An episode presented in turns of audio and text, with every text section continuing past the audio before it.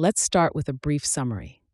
This article, written by Paul Graham in 2021, helps us understand what it truly means to work and how we can achieve it. Graham emphasizes that we need to work hard if we want to accomplish great things, and indicates that choosing between talent and hard work is a mistake. He suggests ideas for discovering your areas of interest and talents and using them most efficiently. He also underscores the importance of being honest with yourself during the work process and constantly evaluating your performance. This article points out that hard work is not just an on-off switch, but instead a complex and dynamic system, and it is necessary to find the right setting at every point. Before we dive in, I want to share a quick note about how this podcast is created. As you've probably noticed, this podcast isn't voiced by a human, but by artificial intelligence. I'm obligated to inform you of this beforehand due to the rules of AI services. This podcast is made possible by our sponsor, Wope.com, an AI startup that combines content marketing with artificial intelligence to significantly boost traffic and revenue of your startups. For all the latest content, be sure to follow me at x.com, Yigit Konor. Now let's turn our attention back to the essay, The Nuances of Truly Hard Work. Original title, How to Work Hard, date June 2021. It might not seem there's much to learn about how to work hard. Anyone who's been to school knows what it entails, even if they chose not to.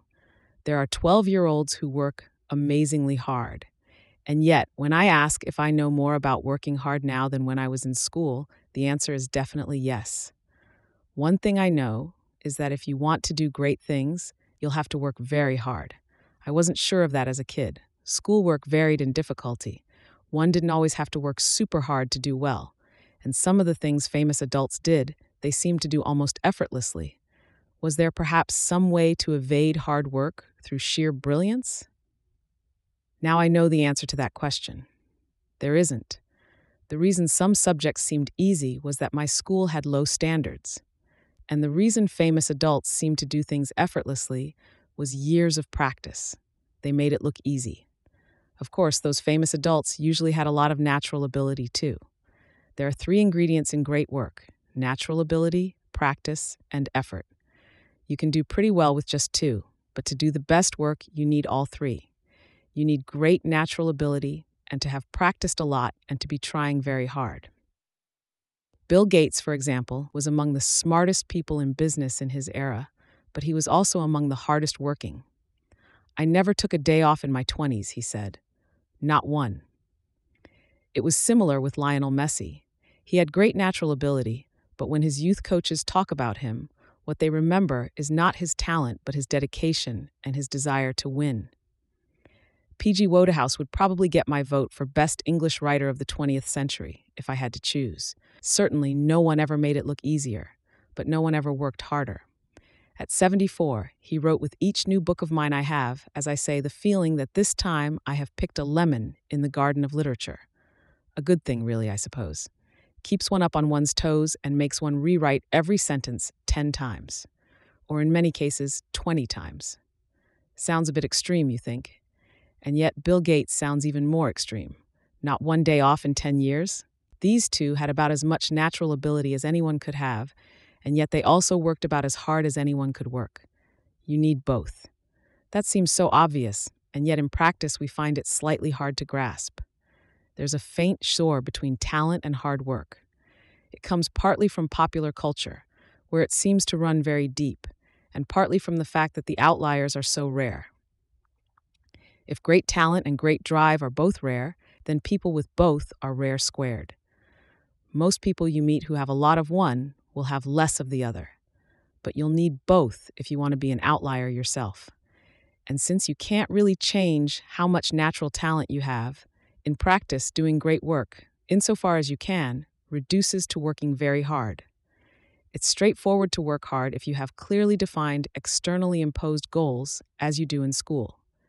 There is some technique to it. You have to learn not to lie to yourself, not to procrastinate, which is a form of lying to yourself, not to get distracted, and not to give up when things go wrong.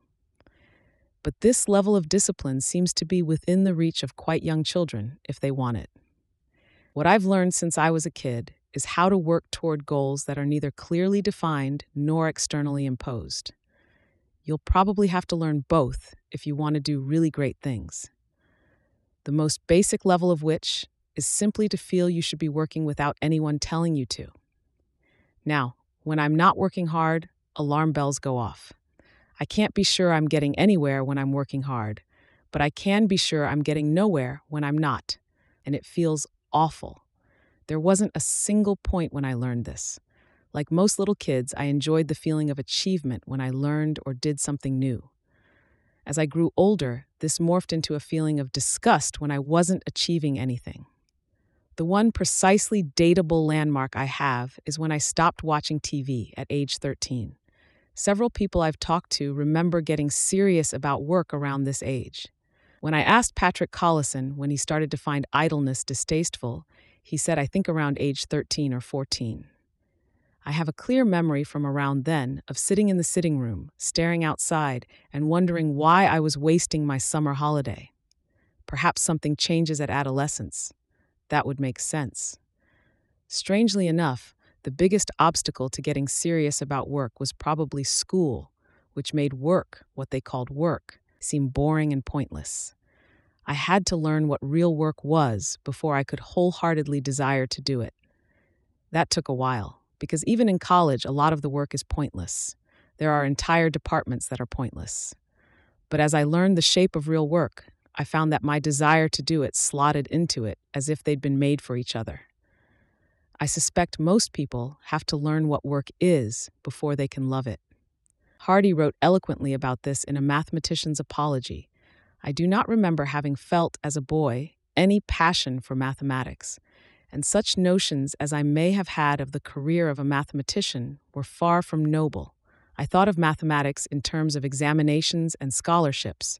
I wanted to beat other boys, and this seemed to be the way in which I could do so most decisively. He didn't learn what math was really about till partway through college, when he read Jordan's Cours d'Analyse.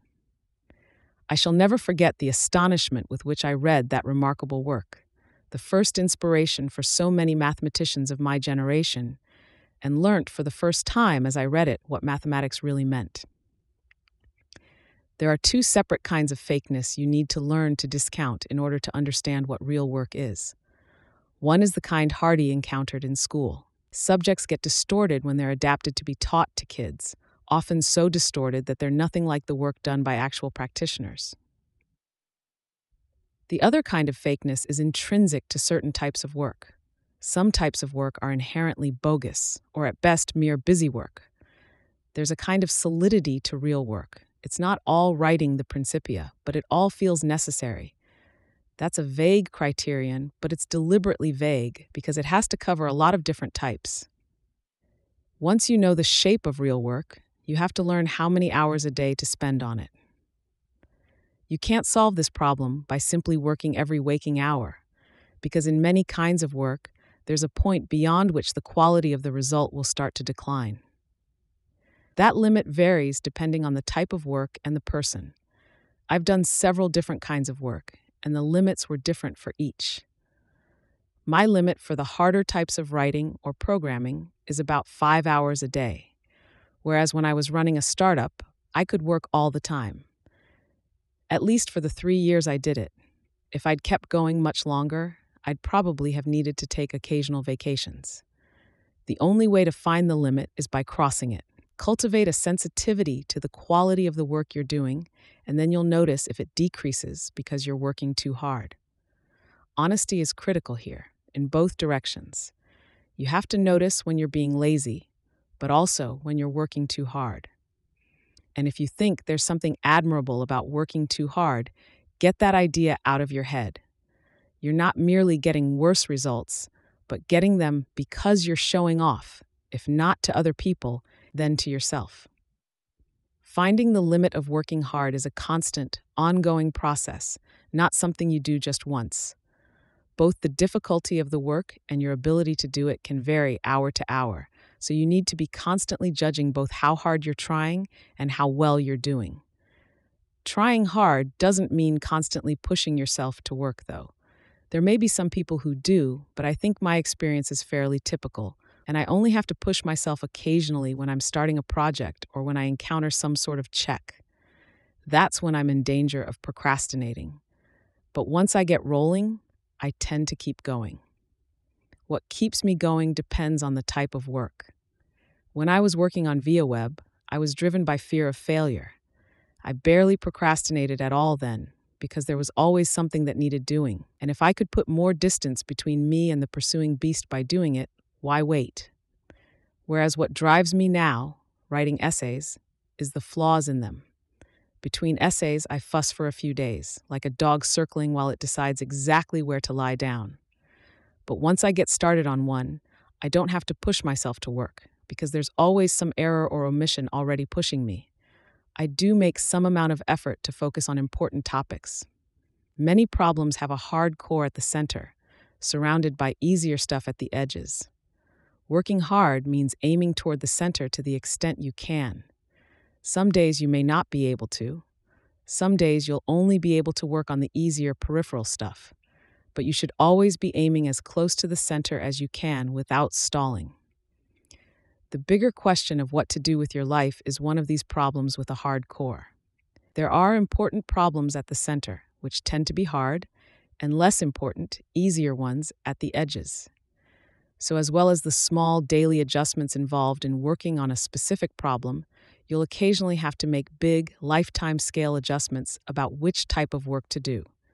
And the rule is the same. Working hard means aiming toward the center, toward the most ambitious problems. By center, though, I mean the actual center, not merely the current consensus about the center. The consensus about which problems are most important is often mistaken, both in general and within specific fields. If you disagree with it, and you're right, that could represent a valuable opportunity to do something new. The more ambitious types of work will usually be harder, but although you should not be in denial about this, neither should you treat difficulty as an infallible guide in deciding what to do. If you discover some ambitious type of work that's a bargain in the sense of being easier for you than other people, either because of the abilities you happen to have, or because of some new way you found to approach it, or simply because you're more excited about it, by all means work on that. Some of the best work is done by people who find an easy way to do something hard.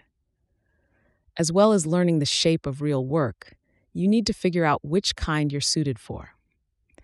And that doesn't just mean figuring out which kind your natural abilities match the best. It doesn't mean that if you're 7 feet tall, you have to play basketball.